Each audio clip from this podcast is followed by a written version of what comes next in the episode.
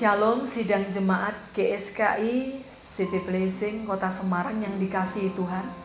Kembali kita masuk dalam ibadah streaming online dan saya percaya saat ini pun hadirat Tuhan melawat setiap Bapak Ibu Saudara.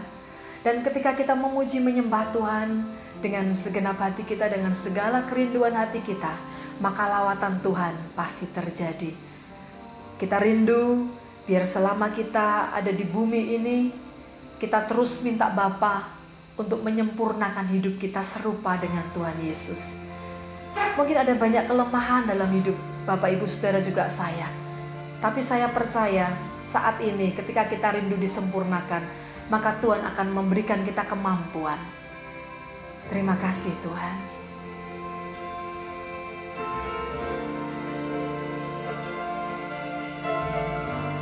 Kasih Roh Kudus.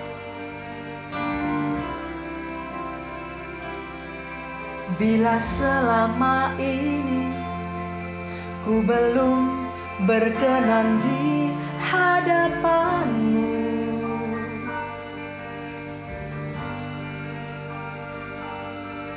Tak ku lakukan kehendakmu Tak ku penuhi rencanamu Bapa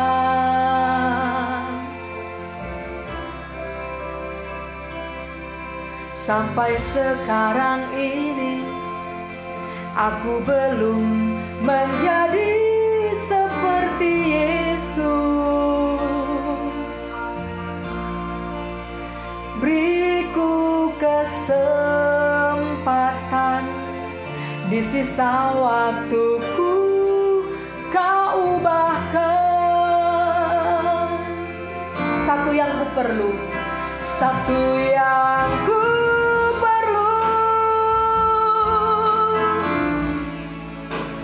mohon padamu. Sempurna seperti Bapa Serupa dengan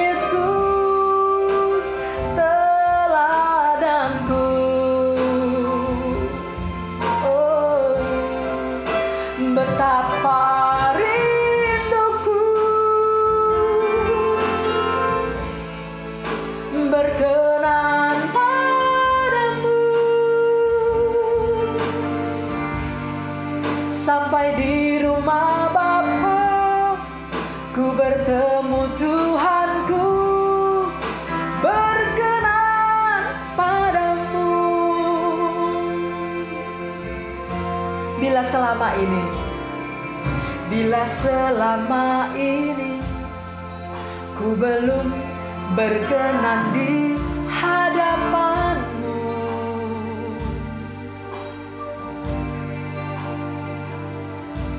Tak ku lakukan kehendakmu Tak ku penuhi rencanamu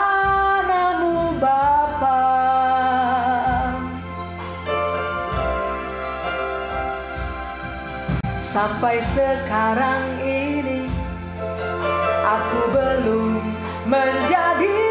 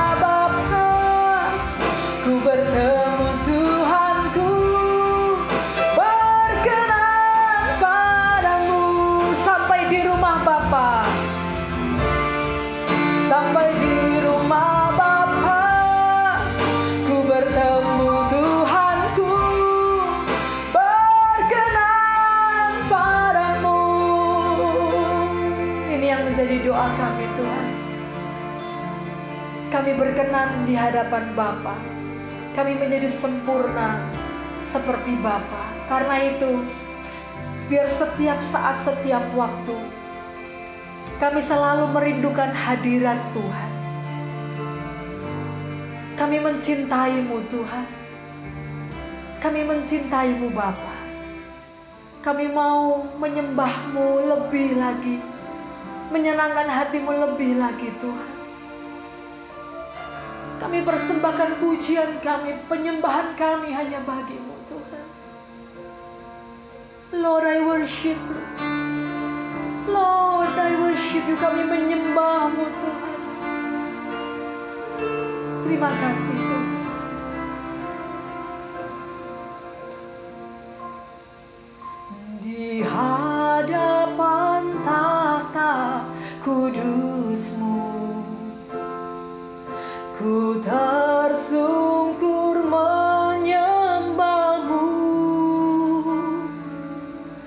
Persembahkan doa dan Bagi anak Di hadapan tahta kudusmu. Di hadapan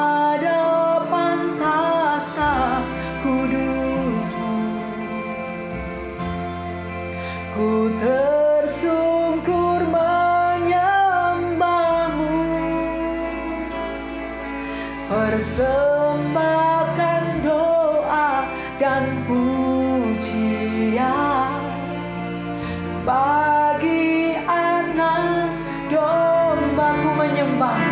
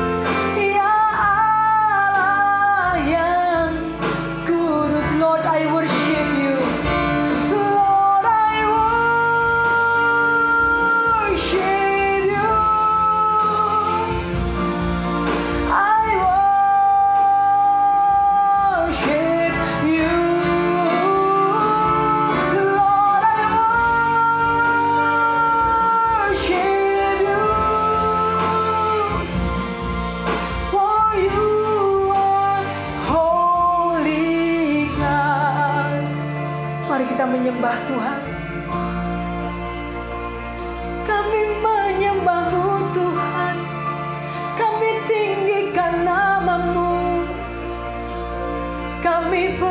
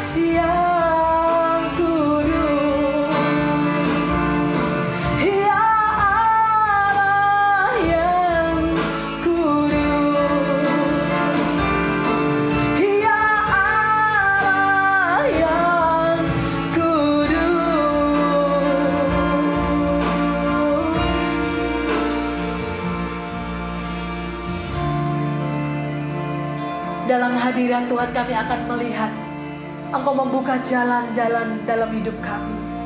Setiap jalan-jalan yang tertutup, Tuhan sanggup membukakan bagi kami. Karena itu kami tidak perlu takut, kami tidak perlu khawatir. Karena masih ada jalan yang terbuka di depan kami. Saat kami berjalan bersama dengan Tuhan, kami akan melihat Engkau Tuhan yang membuka jalan-jalan yang tertutup dalam kehidupan kami.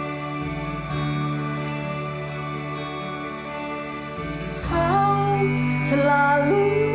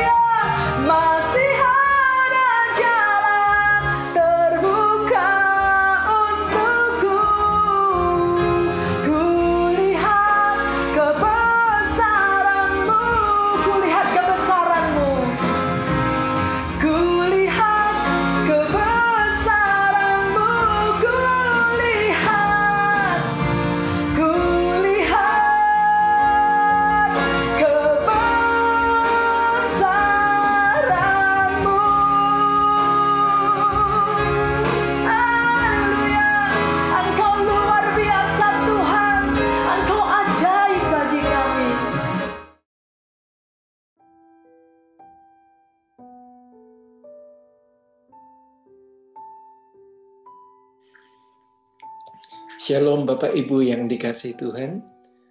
Eh, Mari kita siapkan diri dan kita berdoa untuk menyambut hadirnya firman Tuhan. Mari Bapak Ibu kita berdoa.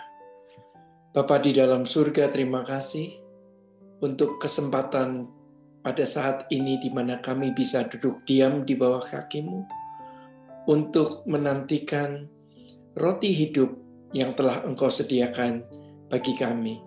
Bapa di dalam surga, terima kasih atas penjagaanmu di sepanjang hidup kami, terutama di saat kami harus menghadapi pandemi yang sangat menggelisahkan ini. Kami percaya hidup kami berada di dalam perlindunganmu, dan kami percaya saat kami duduk diam di bawah kakimu, maka kami akan menerima berkat yang sudah engkau siapkan. Letakkan firmanmu di mulut hambamu ini, supaya melalui mulut hamba ini terdapat berita yang bersumber daripada dirimu sendiri. Terima kasih ya Bapa. Tubuh jiwa roh kami kami serahkan kepadamu, supaya saat kami menikmati firman-Mu, kami sekali lagi akan menerima berkat yang datang daripadamu. Terima kasih Tuhan Yesus Kristus atas tuntunan dan penjagaan, bimbingan dan penyertaan. Ajar kami selalu supaya kami bisa memiliki pikiran dan perasaan sehingga kami bisa bertingkah laku dan berkehendak sama seperti Engkau. Terima kasih Tuhan, terutama pada saat ini kami benar-benar membutuhkan firman-Mu.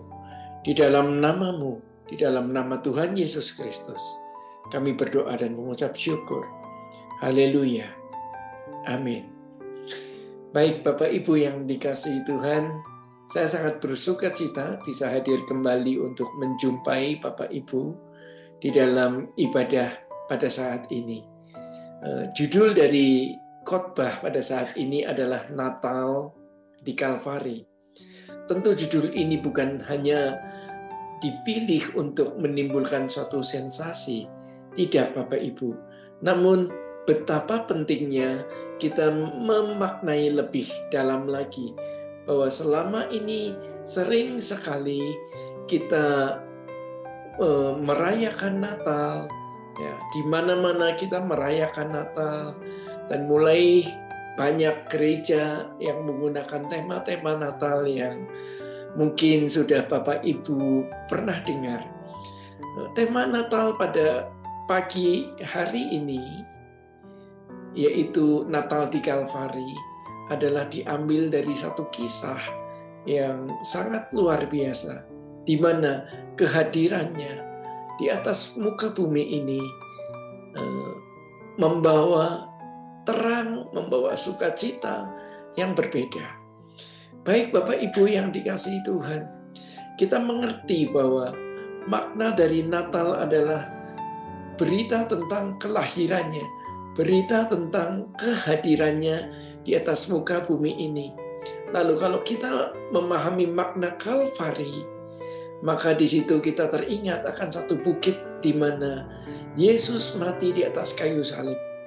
Kalvari ini dalam bahasa eh, Yunani eh, berarti tengkorak. Lalu apa hubungannya antara Natal di Kalvari? Jika Natal berbicara mengenai kelahirannya, lalu kalau Kalvari bicara mengenai kematiannya, penebusannya, di mana korelasinya? Tentu Bapak Ibu yang dikasih Tuhan, Eh, kelahiran Kristus telah menyadarkan kita semua ya orang yang berdosa ini untuk memaknai melalui kelahirannya kita dapat mengenal dengan lebih benar mengenal dan mengerti dengan lebih baik perjalanan hidup kita sebagai orang Kristen. Bapak Ibu yang dikasih Tuhan, berbicara mengenai Natal, tidak salah jika kita merayakan kelahirannya. Namun ketika Yesus lahir dan menjadi besar, kita pun tahu bahwa dia harus mati di atas Bukit Tengkorak atau Kalvari di dalam rentang salib yang menyakitkan. Karya keselamatan dari Bethlehem sampai Golgota ini harus menjadi salah satu bagian dari iman kita sebagai orang Kristen, sebagai umat yang ditebusnya. Kelahirannya telah membawa sukacita. Demikian juga Bapak Ibu, kematiannya membawa lebih banyak sukacita bagi kita semua. Untuk itu Bapak Ibu yang dikasih Tuhan, kita akan membuka di dalam Yohanes 3 ayat 17 sampai 21. Sebelum saya membacanya, saya akan menerangkan sedikit bahwa ada satu fragmen, ada satu kisah di dalam Yohanes 3, yaitu tentang perjumpaan Yesus dan Nikodemus. Mengapa hal ini menjadi menarik untuk kita pelajari pada saat ini? Bapak Ibu yang dikasih Tuhan, perjumpaan Yesus dan Nikodemus bisa merepresentasikan perjumpaan antara yang dari atas atau yang dari surga dengan perjumpaan dengan apa yang datang dari bumi. Perjumpaan yang dimaksud di sini adalah perjumpaan ajaran. Perjumpaan ajaran yang datang dari surga, yang diwakili oleh Tuhan Yesus Kristus pada saat itu sebagai rabi, bertemu dengan guru Israel bernama Nikodemus Tentu kelahiran, kehadiran Tuhan di atas muka bumi ini membawa dampak yang begitu luar biasa pada zaman itu. Kita tahu bahwa eh, bayi Yesus lahir di satu kandang binatang yang tidak nyaman. Kita mengerti bahwa kelahirannya eh, menjadikan orang-orang Majus berlomba untuk menemukan bayi Yesus melalui sebuah bintang yang bercahaya besar. Di mana kaitannya dengan Yohanes 3? Untuk itu, mari kita pelajari bersama. Yohanes 3 sekali lagi berbicara mengenai perjumpaan antara Yesus dan Nikodemus. Yesus di sini sudah bukan menjadi bayi lagi, tetapi dia sudah menjadi seorang rabi yang mewarnai dunia pada masa itu. Yohanes 3 ayat 17 sampai 21. Sebab Allah mengutus anaknya ke dalam dunia bukan untuk menghakimi dunia, melainkan untuk menyelamatkannya oleh Dia ayat 18, barang siapa percaya kepadanya, ia tidak akan dihukum. Barang siapa tidak percaya, ia telah berada di bawah hukuman, sebab ia tidak percaya dalam nama anak tunggal Allah. 19. Dan inilah hukum itu, terang telah datang ke dalam dunia, tetapi manusia lebih menyukai kegelapan daripada terang, sebab perbuatan-perbuatan mereka jahat. Sebab barang siapa berbuat jahat, membenci terang, dan tidak datang kepada terang itu, supaya perbuatan-perbuatannya yang jahat itu tidak nampak ayat 21. Tetapi barang siapa melakukan yang benar, ia datang kepada terang supaya menjadi nyata bahwa perbuatan-perbuatannya dilakukan dalam Allah. Bapak Ibu yang dikasih Tuhan, hal ini menjadi menarik ketika di ayat 17 dikatakan sebab Allah mengutus anaknya ke dalam dunia bukan untuk menghakimi dunia. Bapak Ibu yang dikasih Tuhan, Natal bukan hanya sekedar menjadi satu perayaan. Natal adalah menjadi satu bukti komitmen dari Allah Bapa di surga untuk menghadirkan putranya bagi kita semua. Bukan untuk menghakimi dunia, melainkan untuk menyelamatkannya oleh dia. Bapak Ibu, ketika Tuhan Yesus mengatakan ini di hadapan Nikodemus, tentu menjadi suatu pergumulan yang terjadi di dalam diri Nikodemus. Ada sebuah perjumpaan yang menarik antara Tuhan Yesus dan Nikodemus ini. Kita bisa baca di dalam Yohanes 3 dari ayat 1 sampai 21. Jika tadi kita membaca dari ayat 17 sampai 21, ada baiknya Bapak Ibu nanti membaca Nikodemus tiga secara lengkap supaya Bapak Ibu bisa memaknai dengan benar apa yang dimaksud bahwa Allah Bapa mengutus anaknya ke dalam dunia ini, menghadirkan anaknya ke atas dunia ini yang kita sebut Natal.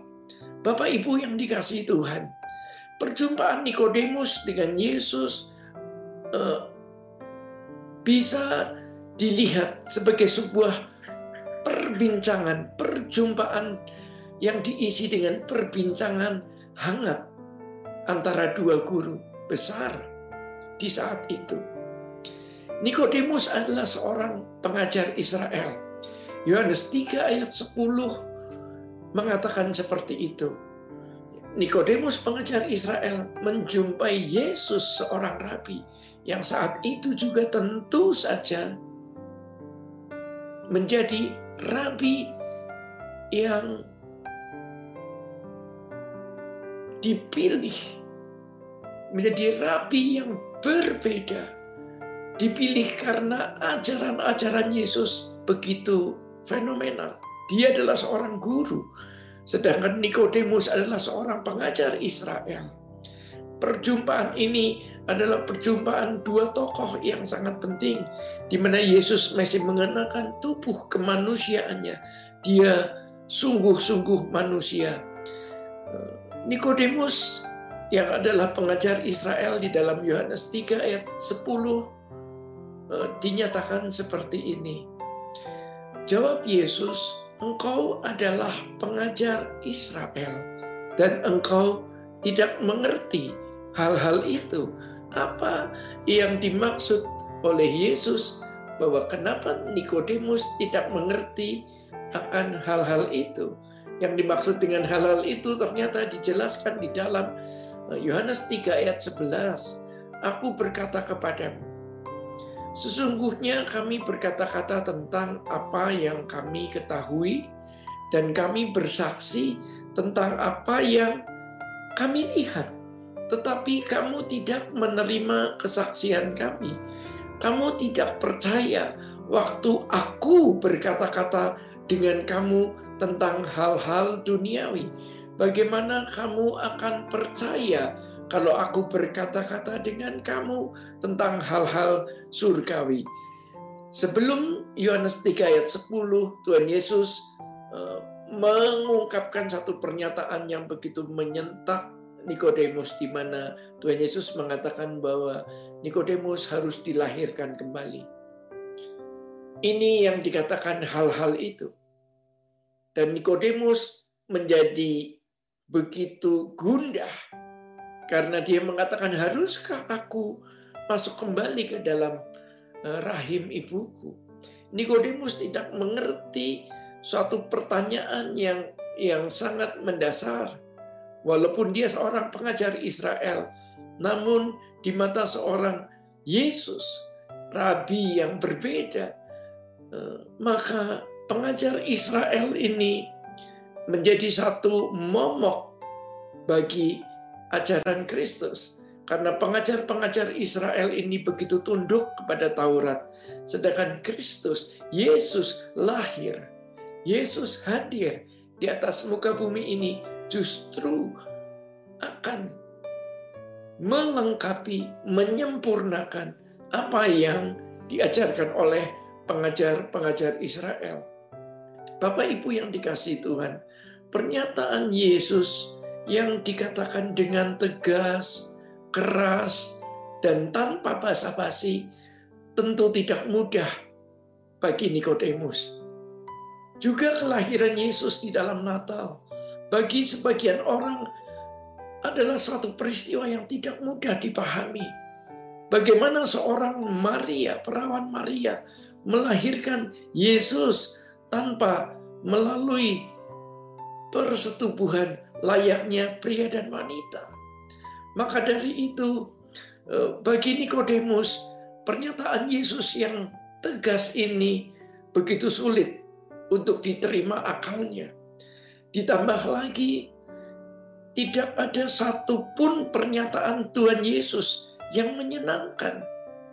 Ini menunjukkan bahwa pengajaran ini menunjukkan bahwa pelayanan Yesus bukanlah berorientasi pasar atau keuntungan yang sifatnya jasmani. Ia juga tidak berusaha menyenangkan telinga Nikodemus atau Yesus tidak berusaha menyenangkan telinga pendengarnya. Yesus bukan pengkhotbah yang mengkompromikan kebenaran demi menyenangkan pendengarnya. Karena Yesus adalah kebenaran yang benar, benar, benar. Memaparkan kebenaran dengan motivasi yang benar, dengan sikap yang benar. Inilah yang menampar Nikodemus bahwa Yesus berkata dengan lugas kepada seorang pengajar Israel, Bapak Ibu yang dikasihi Tuhan, untuk menjadi seorang pengajar Israel tidaklah mudah. Nikodemus harus memahami di luar kepala tentang hukum-hukum Taurat yang begitu banyak. Dan tentu saja Nikodemus ketika berjumpa dengan Yesus di petang sore hari ini, Alkitab mengisahkan perjumpaan ini, perjumpaan di petang hari. Eh, saya membaca sebuah literatur yang mengatakan kenapa Nikodemus menjumpai Yesus pada petang hari. Eh, karena di dalam diri Nikodemus dia akan tahu betapa berbahayanya seorang pengajar Israel bertemu dengan Yesus pada saat itu di mana banyak orang Yahudi yang mulai tidak menyukai ajaran Yesus. Bapak Ibu yang dikasih Tuhan, karena kelugasan Yesus, karena dia datang dari atas, karena dia diutus Bapaknya, maka Yesus menjadi seorang pengkhotbah yang luar biasa. Karena di dalam dirinya tidak tersemat satu keinginan untuk melakukan perbaikan jasmani pada orang-orang yang dijumpainya.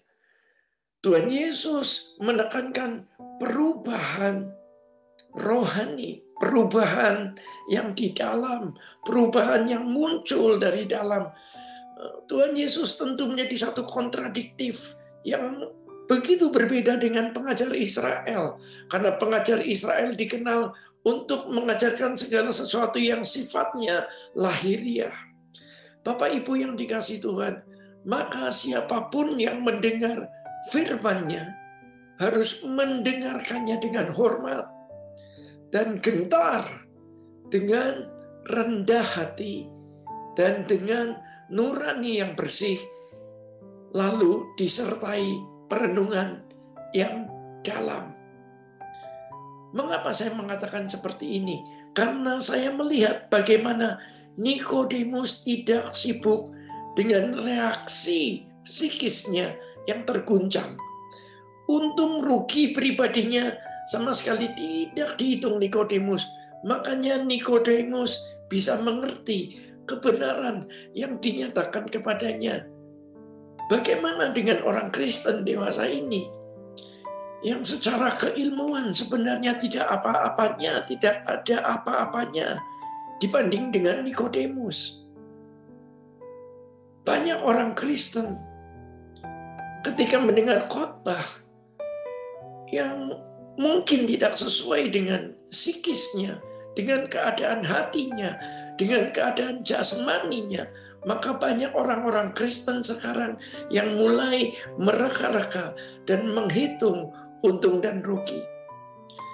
Bapak Ibu yang dikasih Tuhan, Natal pada saat ini bukanlah menghitung untung dan rugi. Tetapi Natal pada kali ini harus kita maknai dengan cara yang berbeda.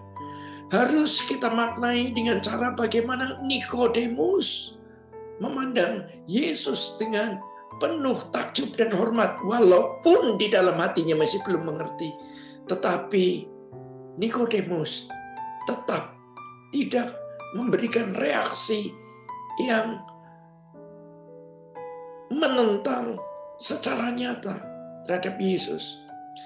Untuk itu, betapa besar anugerah yang diterima Nikodemus ketika ia bertemu dengan Tuhan Yesus yang mungkin sangat singkat, hanya di satu petang.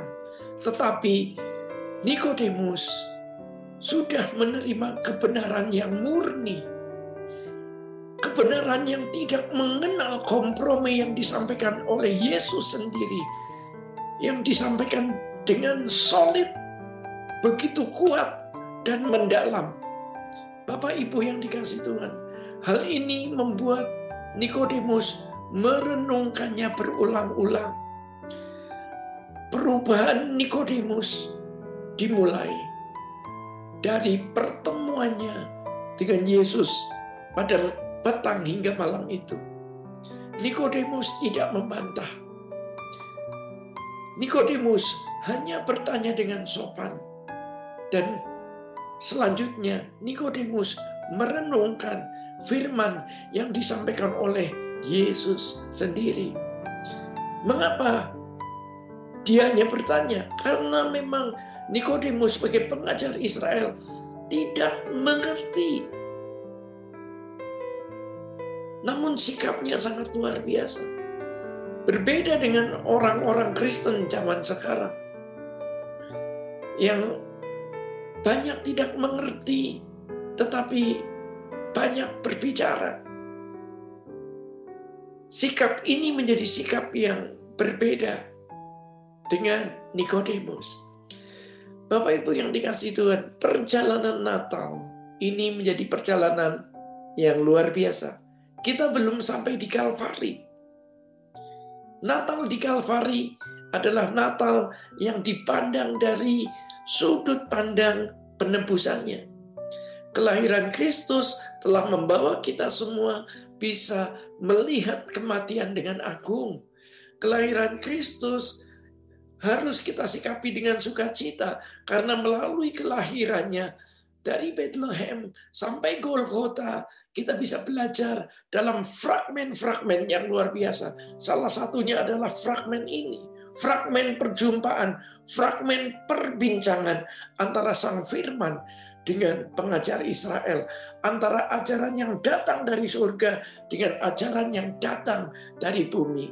Sekali lagi, saya bertanya bagaimana dengan sikap kita ketika kita menyikapi firman-Nya.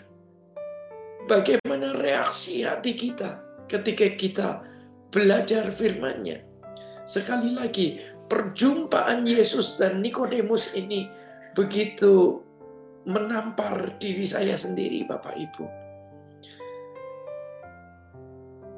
Kita tidak bisa menolak firman kita tidak bisa mengabaikan firman. Nikodemus walaupun tidak mengerti, dia hanya bertanya dan merenungkannya. Inilah salah satu hal yang harus kita pelajari. Sering sekali kita membaca firman Tuhan tetapi kita tidak mau merenungkannya. Kita tidak mau menggalinya lebih dalam, maka firman yang kita baca akan menguap bak uap sekejap.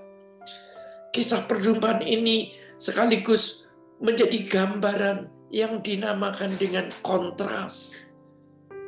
Seperti kelahirannya dan kematiannya, seperti Natal dan Kalvari. Tetapi Natal dan Kalvari adalah sebuah karya keselamatan yang tidak dapat dipisahkan. Jadi pertanyaannya,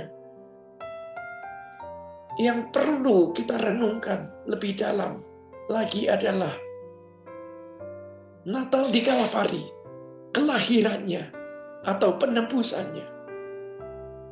Dan kita mengerti bahwa dua peristiwa ini yang akhirnya kita sebut dengan jalan keselamatan sebuah jalan yang tidak mudah, sebuah jalan yang harus dilalui dengan perenungan, perenungan seperti yang Nikodemus lakukan. Kelahirannya dan kematiannya adalah satu paket lengkap yang dapat membawa kita selamat. Yang dapat membawa kita berjumpa dengan Yesus di kekekalan. Kelahirannya dan kematiannya tidak dapat dipisahkan. Inilah perenungan kita pada Natal kali ini. Kita tidak bisa lagi merayakan Natal seperti yang kemarin-kemarin, di mana kita hanya memahami Yesus sebagai seorang bayi kecil yang tidak percaya, yang setiap tahun dinikmati sebagai bayi yang kecil, bayi yang kecil. Bapak Ibu yang dikasih Tuhan, selanjutnya apa yang dikatakan atau apa yang dimaksud dengan perenungan yang dilakukan oleh Nikodemus. Saya katakan peristiwa itu atau sikap Nikodemus adalah sebuah keseksamaan. Ya. Sikap seksama Nikodemus saat memperhatikan perkataan Yesus membuat dirinya memahami kontras ajaran. Loh, kok bisa tahu? Bapak Ibu yang dikasih Tuhan, nanti kita akan mengerti perjumpaan yang singkat ini ternyata telah merubah Nikodemus ya karena Nikodemus memahami mengerti kontras ajaran yang dimaksud oleh Yesus yaitu kontras ajaran yang saya katakan yang datang dari surga dengan ajaran yang Nikodemus pelajari dari Taurat atau bumi Nikodemus menanggalkan kebesaran jabatannya.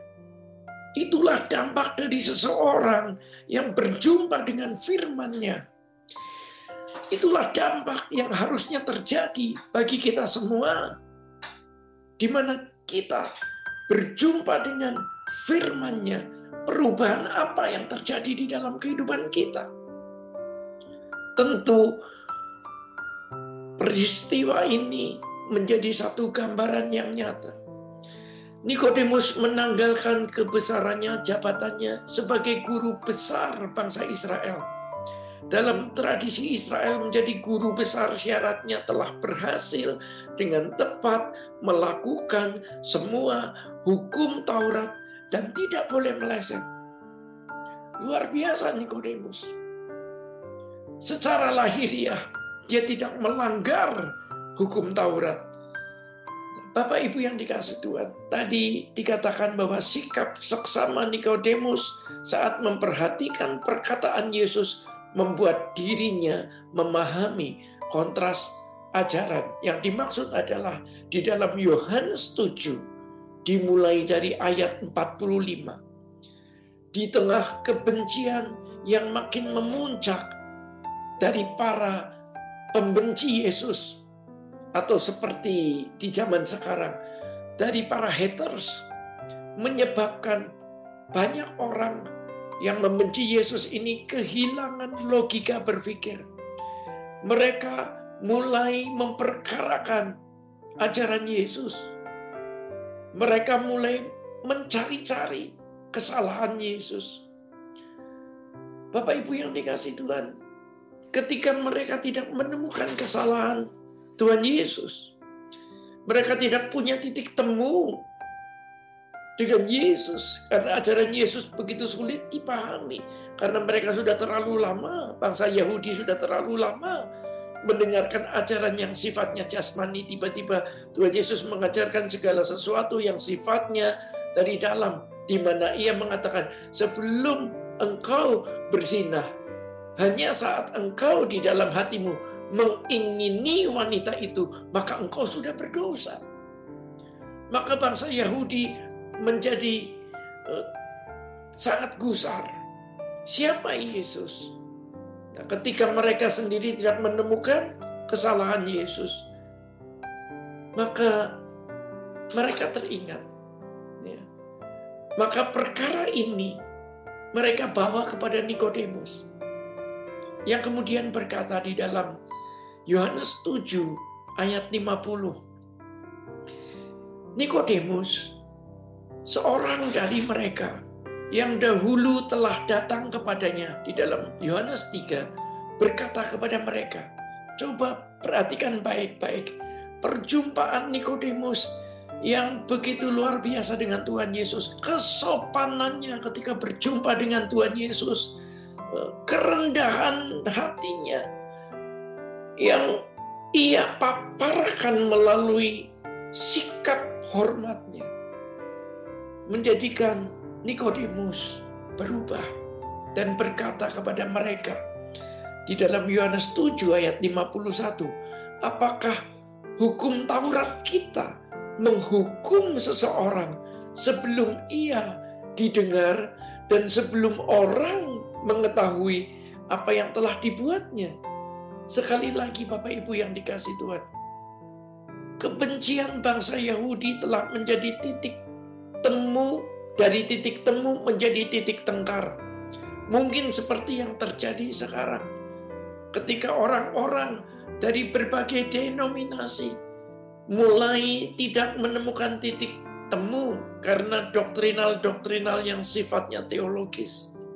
Maka dari itu Bapak Ibu yang dikasih Tuhan, Natal harusnya semakin mempertemukan kita dengan Kristus kalau Nikodemus, seorang guru besar Israel, bisa berubah karena firman-Nya, mengapa kita tidak bisa berubah karena firman-Nya? Mengapa kita gagal untuk melakukan perubahan? Seperti perubahan menanggalkan manusia lama kita, mengenakan manusia yang baru, menanggalkan dosa. Untuk mengenakan jubah pertobatan.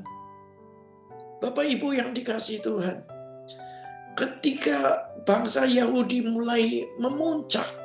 Dan ketika teguran Nikodemus menjadi satu tamparan yang sangat luar biasa.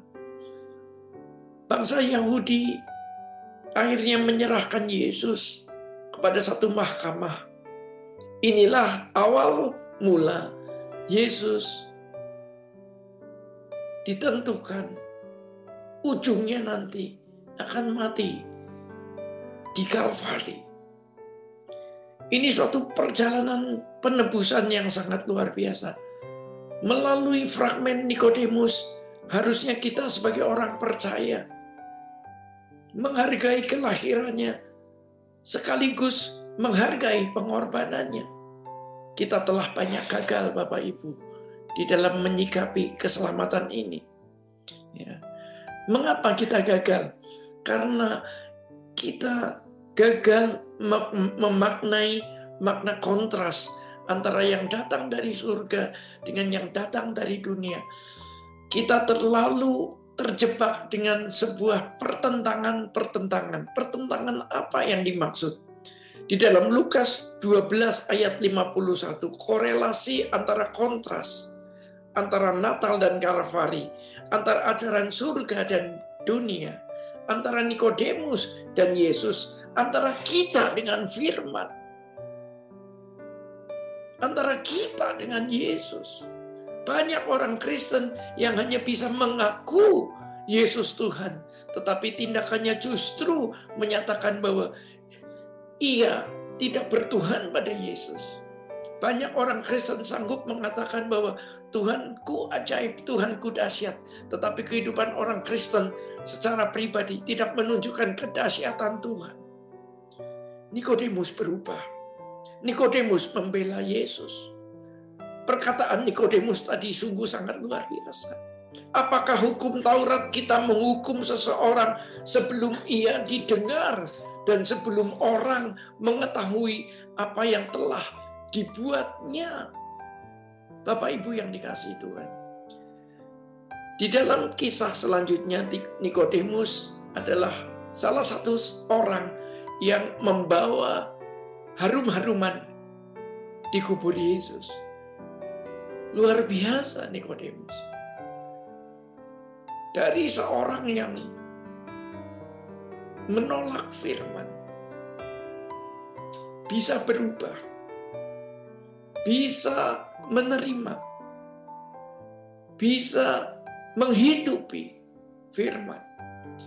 Ini yang menjadi salah satu ujian dan tantangan kita semua. Bapak Ibu yang dikasih Tuhan, kita kembali lagi ke kata pertentangan tadi. Di dalam Lukas 12 ayat 51 sebagai ayat yang terakhir, dikatakan seperti ini, kamu menyangka bahwa aku datang untuk membawa damai di atas muka bumi ini. Kamu menyangka bahwa Natalku untuk membawa damai di atas muka bumi. Bukan kataku kepadamu, bukan damai, melainkan pertentangan.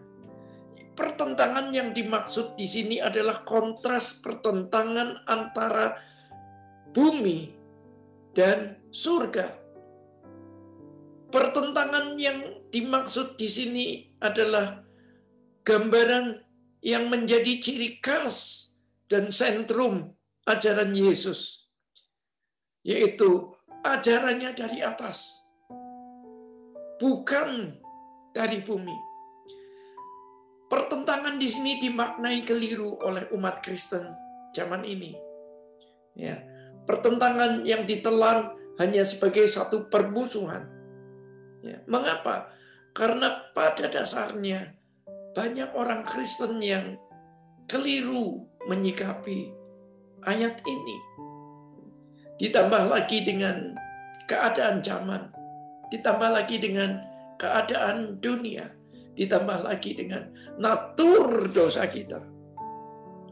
Bapak Ibu yang dikasih Tuhan, hal ini menunjukkan orang-orang Kristen masih banyak dihinggapi kebencian dan pertentangan. Maka sekali lagi Bapak Ibu kita harus berani merubah mindset. Kalau kita tidak mengerti firman Tuhan, kalau kita belum memahami, gunakan cara Nikodemus. Merenungkan firman, menyikapi dengan seksama setiap firman yang didengar dan diucapkan di gereja-gereja. Tentu pada pagi hari ini kita bersyukur. Sekali lagi, Natal justru menghadirkan kontras. Kelahiran Yesus justru menghadirkan kontras. Dan kontras inilah yang menyelamatkan kita. Dan pertentangan inilah yang harusnya kita sadari dengan utuh dan penuh. Kita tidak bisa lagi berpikir bahwa dunia ini tempat tinggal kita. Kita harus meletakkan mindset, memindahkan hati kita ke surga. Bapak Ibu yang dikasih Tuhan, ciri khas ajaran Yesus bukan untuk melakukan reformasi batiniah semata. Orang yang batiniahnya diubahkan secara jasmani, orang ini akan mengalami satu perubahan yang signifikan juga. Mari kita syukuri Natal kita pada saat ini. Mari kita syukuri karena Natal ini telah menyadarkan kita karena Natal ini telah membawa kita untuk bisa melihat kematian yang agung di atas Kalvari. Natal kali ini adalah Natal yang harusnya mengubahkan setiap kita setelah kita mendengarkan firman-Nya. Kita sudah tidak bisa lagi mendengarkan firman hanya mendengar, tetapi kita harus mulai belajar melakukan firman dan berubah seperti Nikodemus. Ini suatu hal yang perlu kita renungkan. Dan inilah perenungan Natal kita pada tahun ini. Mari kita satu di dalam doa. Kami mengucap syukur ya Bapa bahwa kehadiranmu melalui putra tunggalmu atas kami bukan untuk menghakimi, tetapi untuk mengubahkan setiap manusia untuk semakin mengenal Engkau ya Bapa. Pakai setiap kami yang ada di sini. Ubahkan setiap kami. Kami harus bisa belajar dari seorang Nikodemus yang berubah karena berjumpa dengan firman. Mampukan kami, ya Bapa, mampukan kami ya Tuhan, supaya hidup kami semakin hari, semakin Engkau kehendaki. Ampuni setiap kesalahan kami. Ampuni ketidakberdayaan kami. Tutup bungkus gerejamu ini menjadi cikal bakal keselamatan. Dan pakai jemaatmu di tempat ini sebagai representasi dari Kristus yang selalu giat memberitakan firman yang datangnya dari surga. Bapa di dalam surga, ampuni jika masih ada kekeliruan-kekeliruan dan kesalahan-kesalahan di dalam hidup kami. Ampuni kami.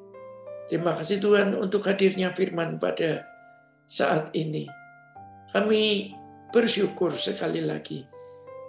Dan kami membawa kehidupan kami ke dalam tangan-Mu. Terima kasih ya Tuhan. Bapak Ibu yang dikasih Tuhan, mari kita menengadah Mari kita menerima berkat yang datangnya dari Allah Bapa dan Putra dan Roh Kudus. Amin. Tuhan memberkati Bapak Ibu sekalian. Amin.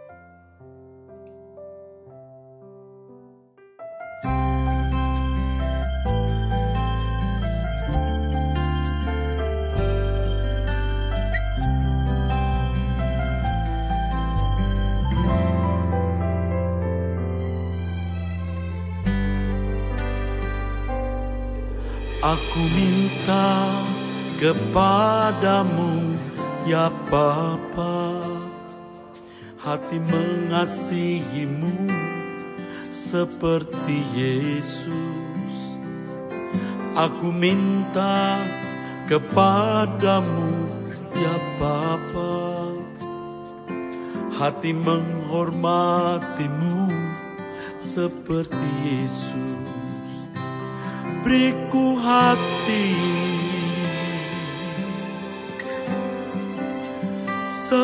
seperti Yesus. Mengasihi menghormati Bapa di surga. Beriku hati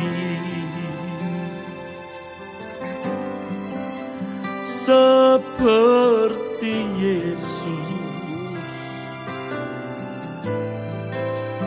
taat sampai mati di kayu salibnya.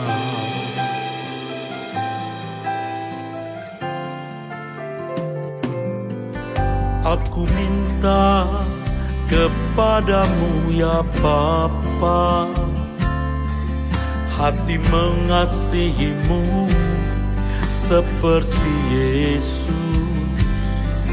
Aku minta kepadamu ya Bapa Hati menghormatimu seperti Yesus. Beriku hati seperti Yesus. Mengasihi menghormati Bapa di surga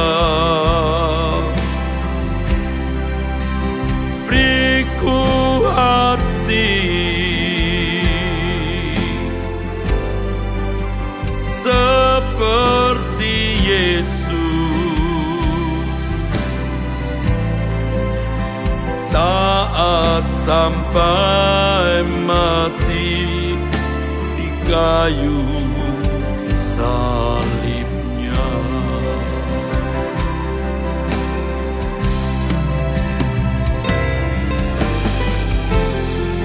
Aku minta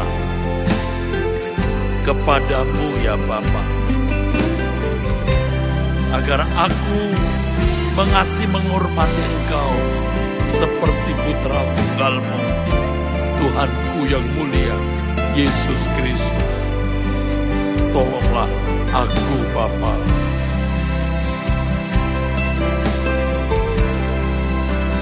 Beriku hati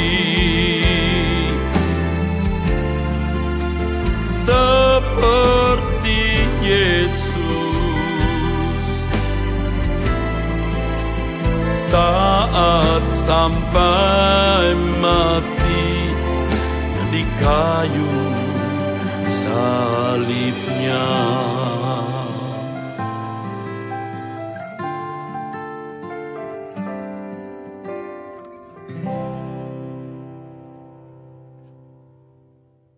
Saudaraku di kesulitan, angkat kedua tangan kita terima berkat yang daripada Tuhan. Haleluya Yesus. Terima kasih Tuhan. Berkat Bapak Abraham, Bapak Isa dan Bapak Yakub di dalam iman kepada Yesus Kristus turun atasmu. Tuhan memberkati engkau dan melindungi engkau. Tuhan menyinari engkau dengan wajahnya dan memberi engkau kasih karunia. Tuhan menghadapkan wajahnya kepadamu dan memberi engkau damai sejahtera. Haleluya. Amin.